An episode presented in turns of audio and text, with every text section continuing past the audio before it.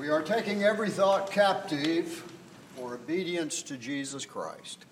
At least that's our aim in this series, not uh, that we would be able to take captive the thoughts of the myriads of people in the world today who think all kinds of things, but at least in our own minds and our own hearts, we want to take captive every thought for the obedience of Jesus Christ. And to do that, we have been trying to consider and understand the broad worldviews that surround us in America today and make certain that those ideas do not infect us as we try to serve Jesus Christ and understand the scriptures. We will be, during the course of the week, taking a look at more specific, focused kinds of uh, world views environmentalism, feminism, hedonism, Gnosticism, and selfism. But for this day, we have been particularly paying attention to the broad general views that dominate the world in which we live that is humanism and relativism, and tonight uh, we consider the idea of materialism and the consequence of that determinism. And we find this idea, like the others we discussed this morning, is no new thing really in the world. Perhaps, as the debater said in the book of Ecclesiastes, there is no new thing under the sun. There is nothing new that men can come up with that they've not already devised in their hearts in opposition to God. But this is the strangest, perhaps, of all, as Psalm 14 and verse 1 says The fool has said in his heart, There is no God. They are corrupt, they have done abominable works. There is none who does good. And of course, he sees the consequence when, in fact, people eliminate God from their life. You understand that what uh, we're concerned about tonight is not so much the fact that people have denied the existence of God, but that by denying the existence of God, they fundamentally cannot understand human beings or understand the way in which we best relate to one another. That the materialist denying that there is a God, denying that there is a spiritual dimension to life, also must deny that human beings have a uh, spirit, that we have an eternal soul, that we have a life after this life. And this is fundamental bedrock of the world in which we live. That idea that people are valuable because they are created in the image of God. That's been the bedrock principle on which Western civilization has been built. That the greatest achievements of Western civilization, the ideas of democracy, representative government, uh, human rights, equality, free enterprise, progress in the arts and the sciences, fundamentally rooted in the fact that God created this world to make sense and that He created man in His own image and that we have the qualities that God has given to us, the qualities of rationality and the qualities uh, that are valuable because we are created in the image of God. It's absolutely amazing to me that we are so ready to give up this bedrock principle that has given us the kind of prosperity and the kind of good life that we have experienced in the United States in particular, but in the West in general over the last hundred years or so. Up until about 300 years ago in 1600 in Europe, people had generally subsisted on a few dollars a day, living in unsanitary conditions with poor nutrition. And then all of a sudden, there's an explosion of prosperity in the world, an explosion of freedom, an explosion of science. And all of that really it comes about because, as Locke explains it uh, in his essay on two civil governments, that each one of us is created in the image of God, and therefore we are valuable and we have the right to life and the right to liberty and the right to our property.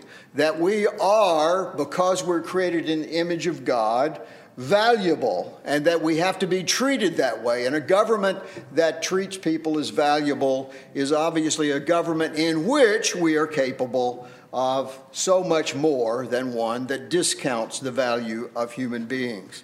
Of course, Jefferson took that idea from Locke and he expressed it in the Declaration of Independence. Then he said that all men are created equal that they are endowed by their Creator with certain unalienable rights, that among these are life, liberty, and the pursuit of happiness.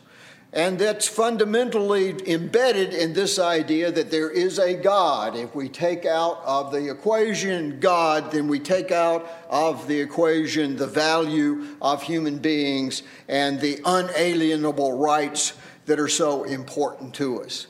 And just a hundred years ago, this cardinal idea that people are created in the image of God and are there so valuable was uh, put under wholesale attack by the intellectuals, drawing on the supposed sciences uh, of the day.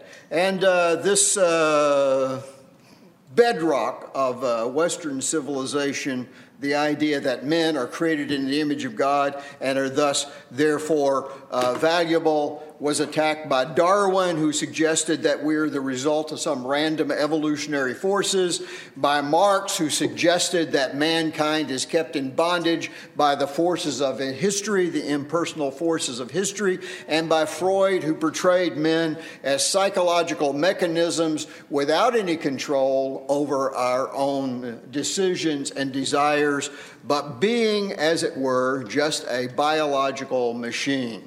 And of course, this has affected the way in which we think about mankind in every aspect of his life.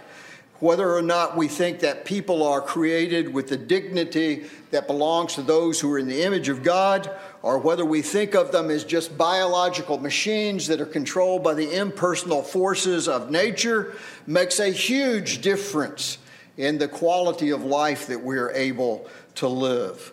And perhaps the most significant of these uh, contrasts is the idea people are determined in their behavior in the same way that the inanimate objects of the world and their behavior are determined by the uh, impersonal forces around about them. We can predict with pretty great precision, I never was very good at that, where the pool balls are going to end up on the table. If we know the initial starting state, we know the uh, English on the ball, we know the forces, we can write the equations. Well, maybe not we, but there are people who can write those equations and predict exactly where those balls are going to end up on the table. There are others who can practically make those things happen, uh, but uh, the idea that uh, those balls move as they're supposed to and that they are predictable because they move according to these impersonal forces is one thing, but to suppose that people are the same way, that our behavior is equally determined by the impersonal forces around about us, is a demeaning misconception of man that emerges out of this idea there is no God and everything that we see around about us is just the whole world, that there is no spiritual dimension, that everything has a physical cause, that then there is no free will and there's no accountability for mankind. And free will becomes at once and the same time our shame and our glory. It is our shame because we, as free moral agents, are not required as God's other creatures to perform the functions that He's designed them for. That the squirrel buries its nuts and the salmon swims upstream to where it was born and the lioness protects her cubs. That's the way God has designed them and that's the way they function. But a man may or may not do as he ought to, and often he does not, and that becomes his shame but it is also man's glory that he is able to choose and able to willingly obey God. Uh, Psalm 8 and the uh, psalmist looking around at the world and the stars above and the creation of God is amazed. But the thing he is most amazed about as he considers that, Psalm 8 and verse 3 When I consider your heavens, the work of your fingers, the moon, the stars which you've ordained. What is man that you are mindful of him? And the Son of Man that you visit him? For you have made him a little lower than the angels, and you have crowned him with glory and honor, and you have made him to have dominion over the works of your hands, and you put all things under his feet We marvel, and rightly so, at the majesty of the universe, and the more we are able to understand the forces of gravity and the other uh, uh, laws by which the universe operates, we're able to measure uh, more and more the extent of the uh, universe and the number of galaxies and all the incredible forces that are involved in that. The more we marvel about that, and the, and the uh, psalmist reminds us of this What is man that you are mindful of him? That you have made him, and I think the proper interpretation of that, you have made him only a little lower than the angels, and you've crowned him with glory and honor, made him to have dominion over the works of your hands. This is because we are created in the image of God, and we have the capacity to choose, which is our glory if we choose to serve God, but our shame if we choose not to do that. The constant refrain of Scripture then is we are to choose. Choose. The uh, uh, Israelites were told when Moses was giving them his farewell address, and he is about to leave them in charge of Joshua and to send up onto the mountain and there to disappear from their view and they are to go on into the uh, land that was promised to them. And he says to them, I call heaven and earth today as witnesses against you that I've set before you life and death and blessings and curses. Therefore, choose life that both you and your descendants may live. Joshua repeats that refrain at the end of his life when he says in that familiar passage, Joshua 24 and verse 15, Choose for yourselves this day whom you will serve. As for me and my house, we will serve the Lord people are different than the world around about them because there is a God who has created this world, and that God has created us in His own image, and He's given us the power to choose. And it is the constant refrain of Scripture to say you need to choose, and you have the capacity to choose. We have the ability to understand what the alternatives are. Jesus in Mark 7 and verse 14 calls the multitudes to himself. And he says something that's not surprising in the context of Scripture at all. In fact, it's just exactly what you hear throughout the Scriptures. Hear me, everyone, and understand. And of course, uh, you know, that's the constant refrain of all of us who are uh, involved in education. We say to the students, understand, listen, hear, and understand and we're puzzled and amazed and disappointed when they do not understand. Just imagine God in heaven above who has, uh, in the same position, sent teacher after teacher, whether it was Moses or whether it was Joshua or whether it was only begotten Son himself and then his apostles, and says, Understand. As uh, we read in uh, Ephesians 5, in verse 17 Don't be foolish, but wise. Understand what the will of God is. And how disappointed God is when, in fact, people choose to shut their minds, to darken their eyes, and not to understand what uh, He has set before them to understand, so that they can choose. Choose what is good. Choose the blessings and not the curses, as Moses said. We are made so that we can understand and we can choose on the basis of that understanding. Of course, if there's no God, if there's no spirit, if there's no immortality, then there's no free will. There is no way for us to make a choice if there is no God and we're just a result of the impartial, uh, impersonal uh, processes of the universe around about us. Because materialism makes no place for God and it makes no place for man. It denies that the fact there is right and wrong. If the world is purely impersonal and purely material, and the only things that exist are just these things that we touch and the things that we can measure and the things that we can manipulate, then there's no way to ascertain that this is right or this is wrong. Inevitably, it all just disappears into meaninglessness sooner or later. These concepts of materialism and uh, determinism undermine any sense of personal responsibility. If, in fact, we are the result of impersonal forces, then how am I personally responsible for anything that happens? How am I personally responsible for the things that I do if, in fact, the things that I do are just a result of the forces that are operating on me? It is such a wrong headed view of the nature of man that uh, we have arrived at this point that we don't even understand what it means to be a man. Uh, we uh, confuse the idea of man with the animals uh, the other of God's creatures as if there were no difference. God has created us in His own image, and He's given us the power to understand and the power to choose, and consequently, He intends to hold us accountable. But in fact, uh, the world in which we live today has lost that concept, and thus they've lost the concept of personal responsibility. It is an erroneous concept of science that generates this viewpoint the idea of science is that uh, there is nothing in the world except the things that we can touch, and that we can only measure the things, uh, the only things that are real are those things that we uh, measure.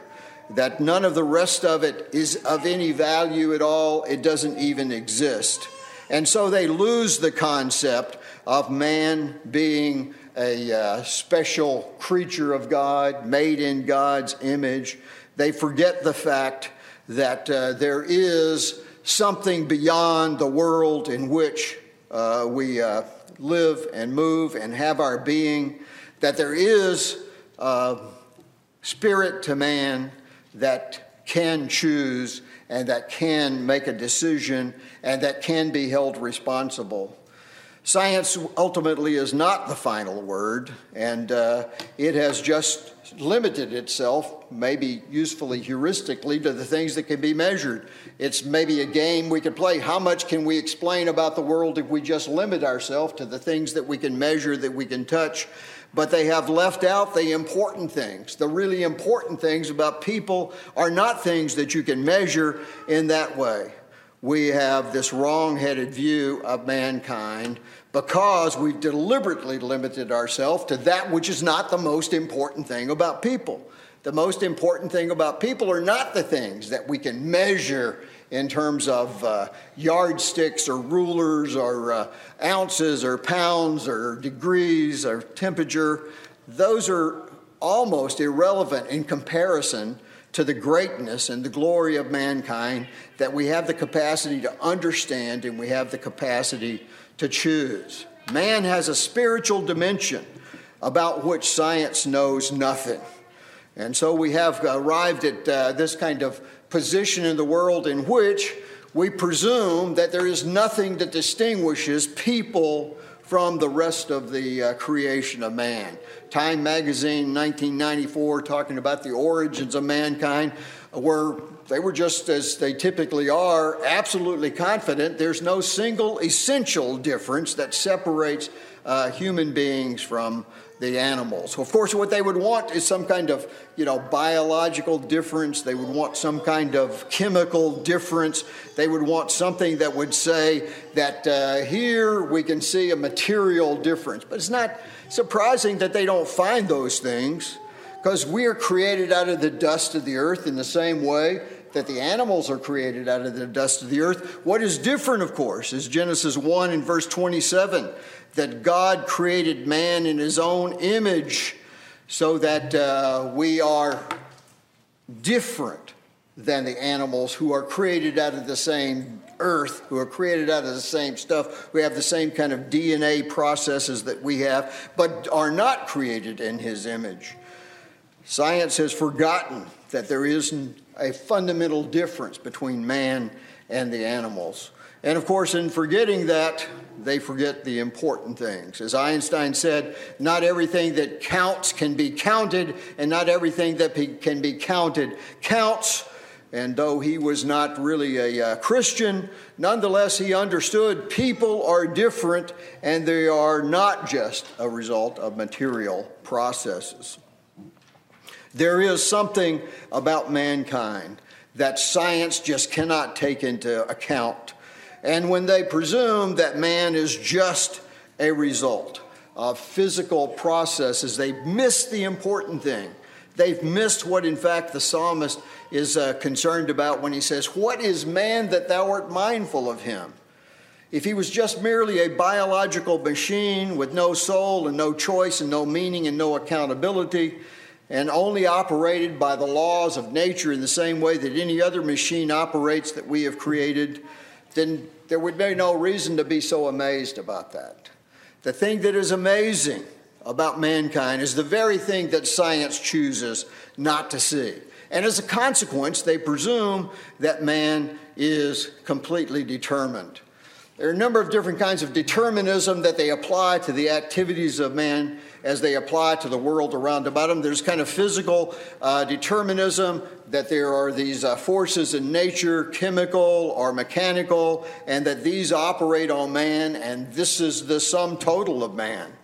There is a, this kind of uh, sense that comes out of sociobiology and neuropsychology that if we could explain all of the uh, neural impulses in the chemistry, and the neurotransmitters, then we could explain everything about why people do what they do. There's a kind of historical determinism of Karl Marx who says there is this thesis and then there's this antithesis and they collide and produce this synthesis and that moves us in this direction and that direction and the other direction and it is inexorable in history and that uh, there is no way that we can control that process.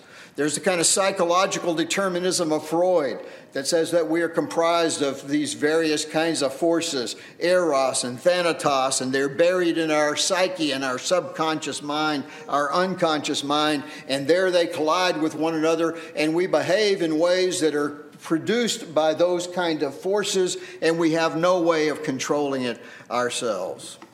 Well, unless, of course, you hire a psychoanalyst for uh, $200 an hour, uh, well, actually, a 50 minute session.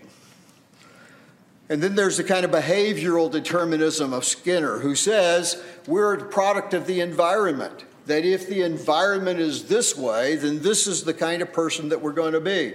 If the environment was different, we'd be a different person and we'd make different kinds of uh, choices and we would behave differently. Uh, his predecessor, uh, Watts, Watson, suggested that if you uh, give me a group of children, you just tell me what you want them to be, and I can control the environment, I will make them whatever you want them to be doctor, lawyer, chief, uh, thief, or Indian chief. If I can control the environment, I can make them what I want them to be. That suggests then there's no personal responsibility. That uh, finds its uh, fruition this day and age in sociological determinism that we are a product of our environment, and a person who grows up in one environment is going to be the product of that environment and is inexorably as somebody who grows up in a different environment. Of course, the point of view of the scripture is that God has given us self determinism, that we can make choices and that we can choose different alternatives in our lives that we can escape the fundamental programming of our biology, that we can escape the uh, sociological forces around about us, that we can choose our own lives, and that choosing our own lives, we have a responsibility to do so. And we have personal responsibility and can be held accountable for the things that we do. There are, of course, uh, some limits on the kind of uh, uh choices that we can make. But we do have within those limits the capacity to make different kinds of choices. What we see is the ch- contrast between the biblical view of man and the uh, materialist view of man. The biblical view says there's personal responsibility. The materialistic view says there's only determinism, there are no choices. The, the uh, uh, Bible suggests that there's a personal beginning to the universe and a personal beginning of each man. The Bible, uh, the, the materialist says, no, there is only an impersonal beginning. The biological approach says that we are just biological machines. The Bible says that we have the dignity that goes with being a, uh, a creature in the image of God who has the capacity for understanding and for choosing.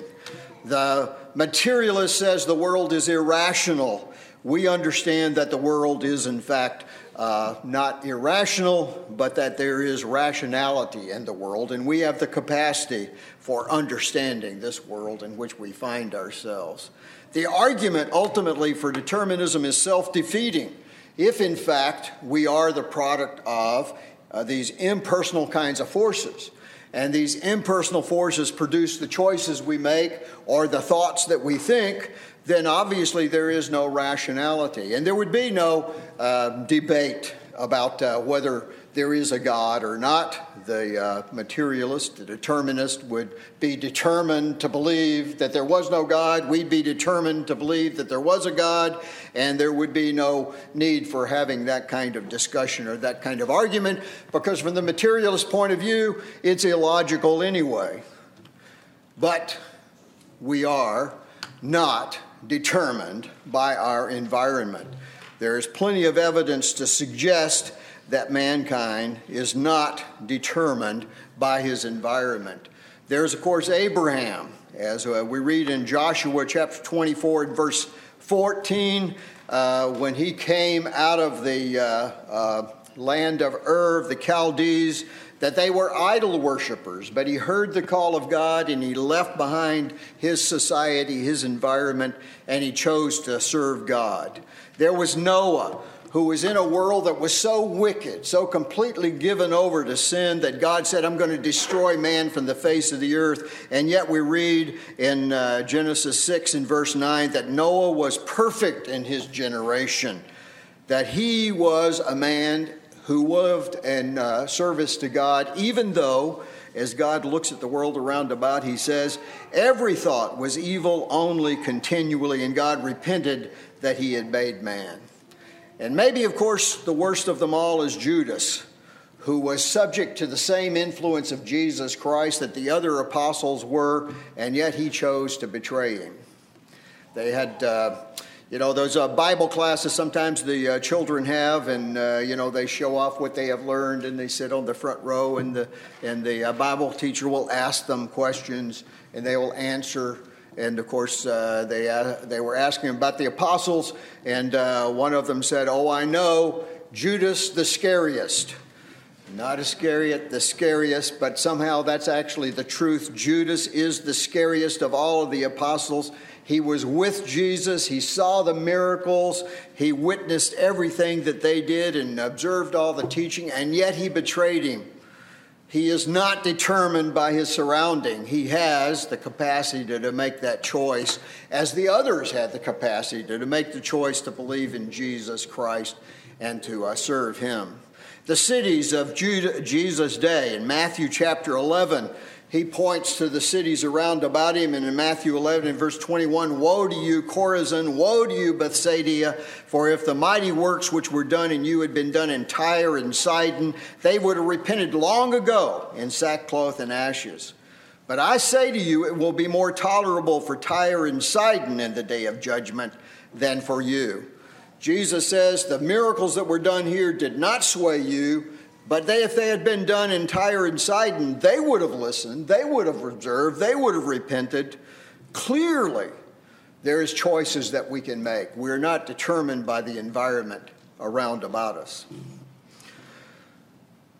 One of the things that you can recognize about this kind of materialistic view of mankind, and you see it replete in the world around about us, is the uh, consequences that it exercises in the world in which we uh, find ourselves uh, today, and that is with various kinds of uh, misguided sorts of programs because we misunderstand man.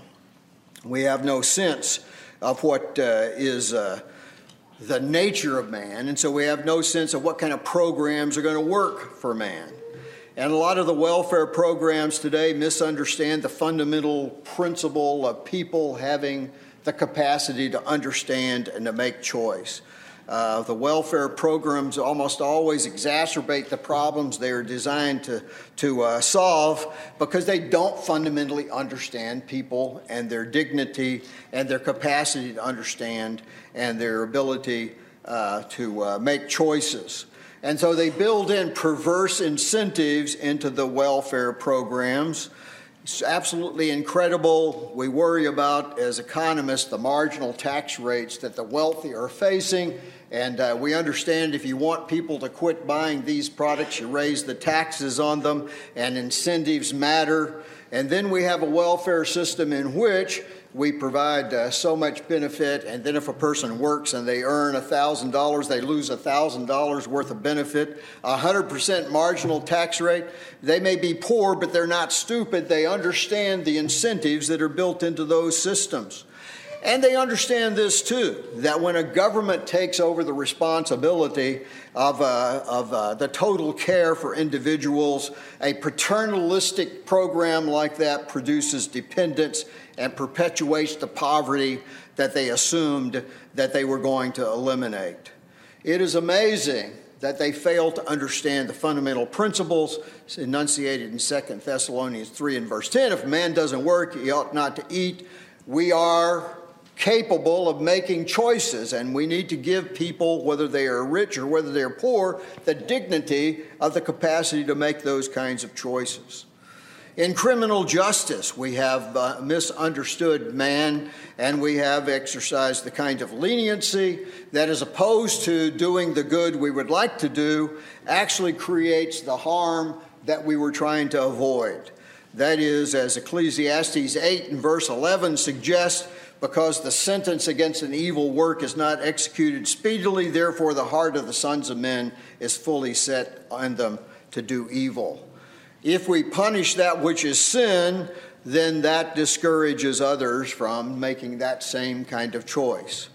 But if we refuse to punish sin, and if we are lenient with those who have taken advantage of the system and benefited by that, then that not only fails to change their behavior, it also encourages others to engage in the same kind of negative behavior.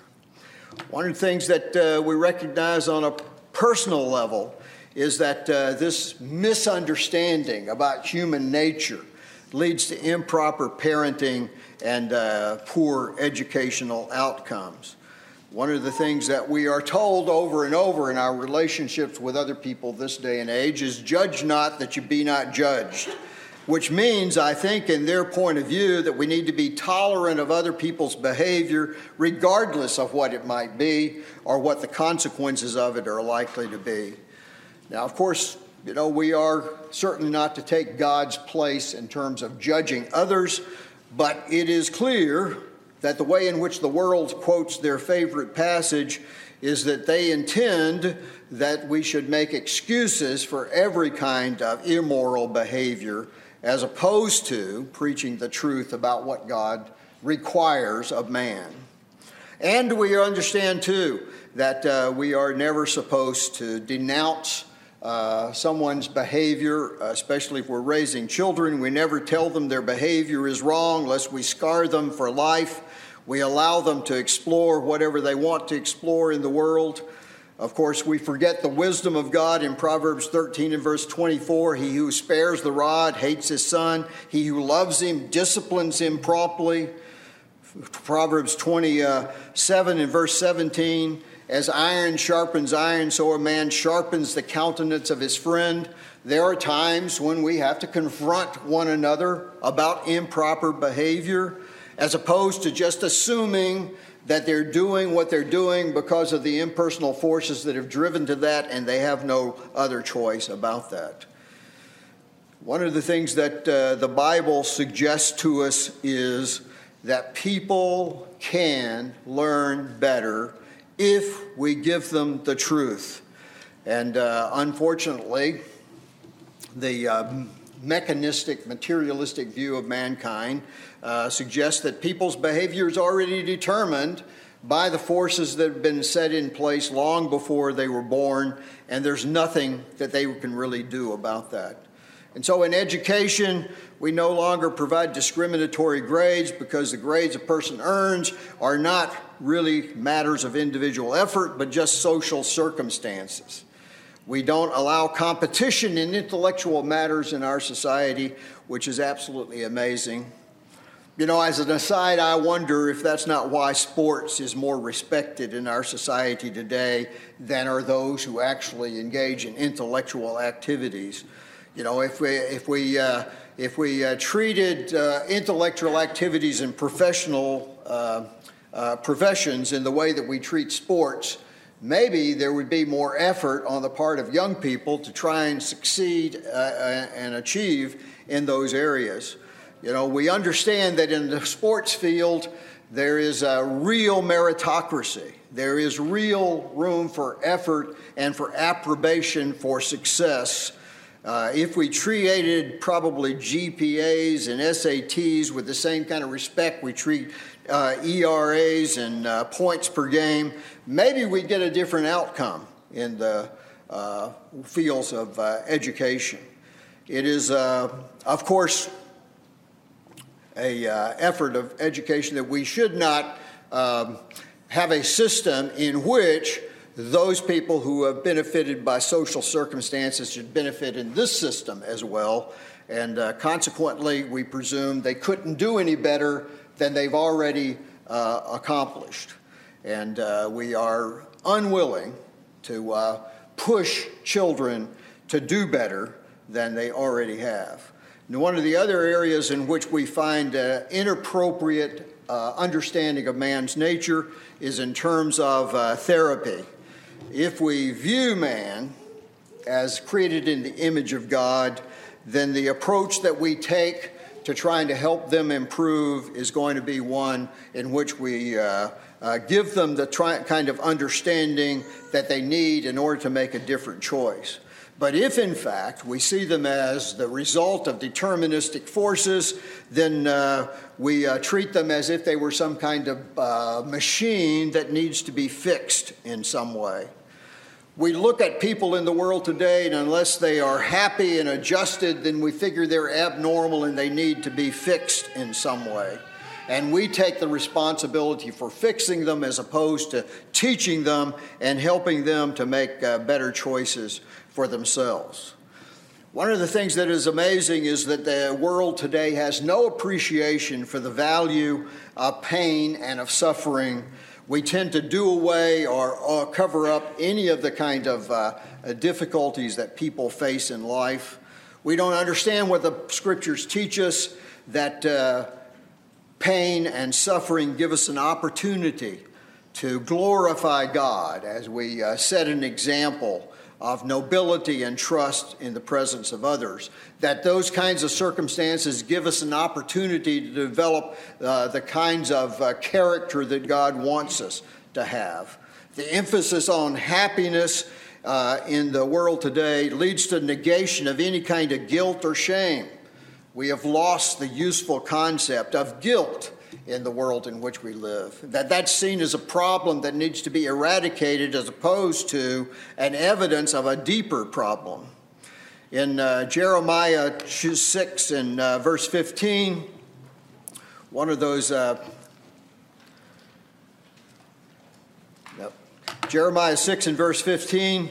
Uh, were they ashamed when they'd committed abomination? No, they were not at all ashamed, nor did they know how to blush. Therefore, they shall fall among those who fall. At the time I shall punish them, they shall be cast down, says the Lord. I, I was always uh, amazed with my red hair and my fair skin and uh, blue eyes that, uh, you know, whenever I was caught in some kind of infraction in school, I always blushed. And uh, that was kind of shameful to me. But I read this passage I think maybe that's a good thing, you know, that uh, to have lost the capacity to blush. And of course, he's not talking about the physical blushing, he's talking about the capacity to feel ashamed of what we have done. That it is guilt that points us to seek out our wrong and to correct it. It is guilt that drives us, as it did those on the day of Pentecost, to seek a way back to God. But in the modern uh, psychologized society in which we live, guilt is seen as the evil. 40 years ago, Menninger published a book, the title of which was Whatever Became of Sin. When is the last time you ever heard a national leader talk about the sins of the people? And that uh, people need to repent of those sins and cry out as they did on the day of Pentecost Men and brethren, what must we do to be saved? Instead, when we find people who feel guilt over the things they've done, we want to somehow assuage the guilt as if that's the real problem, not the choices that they made that have led to that sense of guilt. C.S. Lewis pointed out that if, in fact, we treat people as machines and try and fix them, that we have uh, eliminated whatever kind of dignity they might have had. If we take a man who has made a uh, bad choice, committed a sin or a crime, and we punish that man, we have given him some respect. You made a bad choice, you have to suffer the consequences for that. But if in fact we say, no, like a car that's had a uh, stuck gear and ran over somebody, we need to take you into the shop and fix you and put you back in service again. In that case, the person has lost their dignity. It's not as if we respect the fact you, you chose badly and now you have to accept the consequences of that. You are just a machine that needs to be fixed. It is uh, to make, in some ways, harsher demands on people than the demands that God makes on people. The sense that, uh, you know, you, you have to be in conformity. We have to have some kind of therapy that changes or adjusts you until you actually conform to the patterns that we have decided are appropriate. Some psychologists uh, recognize the, the uh, error of that way not even from a Christian point of view, but just from the fact that that doesn't make any sense. That we're going to fix people. We don't give them the opportunity to make their own choices in life or the respect that they make their own choices, but that we want to make them all conform. If we had the right kind of therapy, the right kind of adjustment, we make everybody the same and fit the patterns of the society uh, that uh, we have uh, designed today. Of course, that would probably change tomorrow. Thomas Wolfe talked about addictions as God in a bottle and uh, the failure of psychotherapy to help people with that kind of a problem is evidence that the only way in which we can overcome those kinds of problems is by the living God who offers us something better. Thoreau said, We all live lives of quiet desperation. Certainly, the people who are without God live lives of quiet desperation. And it's only God who can provide for us some opportunity for real transcendence over the problems of this life, over even the problems in our own uh, uh, psychology. One of the things that uh, maybe is worse about uh, this uh, determinism is a negation of the sacred order. There is no room in this uh, uh, deterministic, materialistic view for the idea of a uh, spiritual world. And it is just really difficult for us to get past this sense that uh, the materialistic world has imposed on us that this is the reality, this is the real world, and that it operates according to these kind of predictable rules uh, of determinism, and that it is difficult for us to see beyond it and to see the reality of uh, the spiritual world to which we belong. You know, one of the things I find is, uh, is uh, perhaps problematic about that is the kind of children's Bible materials that uh, many uh, people use in trying to teach their children about God or about Jesus or about the Bible stories. And what you see in there is a, uh, a mixing together of uh, the sacred and the secular as if they are on the same level, as if they are all the same kind of thing. That uh, they teach the uh, same lessons and uh, the schools about being nice that they teach in the Bible classes, and you see the pictures of boys and girls engaged in everyday activities, uh, drinking milk, feeding the cat, shaking hands, playing ball, exactly the sort of illustrations that you find in the secular uh, textbooks. All of that kind of mixed together with this idea of, oh, by the way, you know, there is Jesus, there is God. I mean, we really need to try and work harder at convincing our young people that there is a spiritual reality that is more important than the uh, material world around about us. There is this sense in which the world just can't grasp because of all the nonsense of uh, Freud and Marx and Darwin, can't grasp the reality of a spiritual world, and consequently, they can't grasp the dignity of human beings. And consequently, it leads to some kind of fatalistic sort of uh, determinism in which people have an inability to uh, take personal responsibility for themselves and to change themselves uh, using the scriptures and using the encouragement of Jesus Christ and the Holy Spirit to be something better than they are. It leads to this kind of, uh, of a dangerous sort of Popeye philosophy. I am what I am, what I am, and that's, that's all that I know. And that's all that you can expect of me because, after all, I grew up here, or I had these experiences, or have these kind of neurotransmitters that are functioning in my, uh, in my cortex at this moment in time. The Bible tells us we're called to be new creatures, that uh, we need to cease the practice of sin. We need to perform good works. We need to be transformed into the image of Jesus Christ. Uh, Titus uh, chapter 2 and verse 14 He gave Himself for us that He might redeem us from every lawless deed and purify for Himself His own special people, zealous for good works. 2 Corinthians 5 and verse 17 Therefore, if anyone is in Christ, he is a new creature, and all things have passed away, and they have become new. But perhaps the most dangerous consequence of this kind of determinism is in religion itself. It becomes a barrier to the preaching of the gospel. You know, it isn't good news when you require someone to change and they cannot change. When they're too busy learning to accept themselves as they are, they are not amenable to the gospel.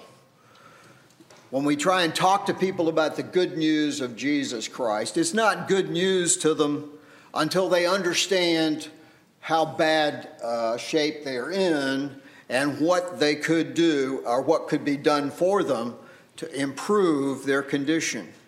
When people think of the world as just materialistic and themselves as determined by their experiences, then it's hard to preach the gospel to them and say, you need to choose for Jesus Christ because he's chosen for you.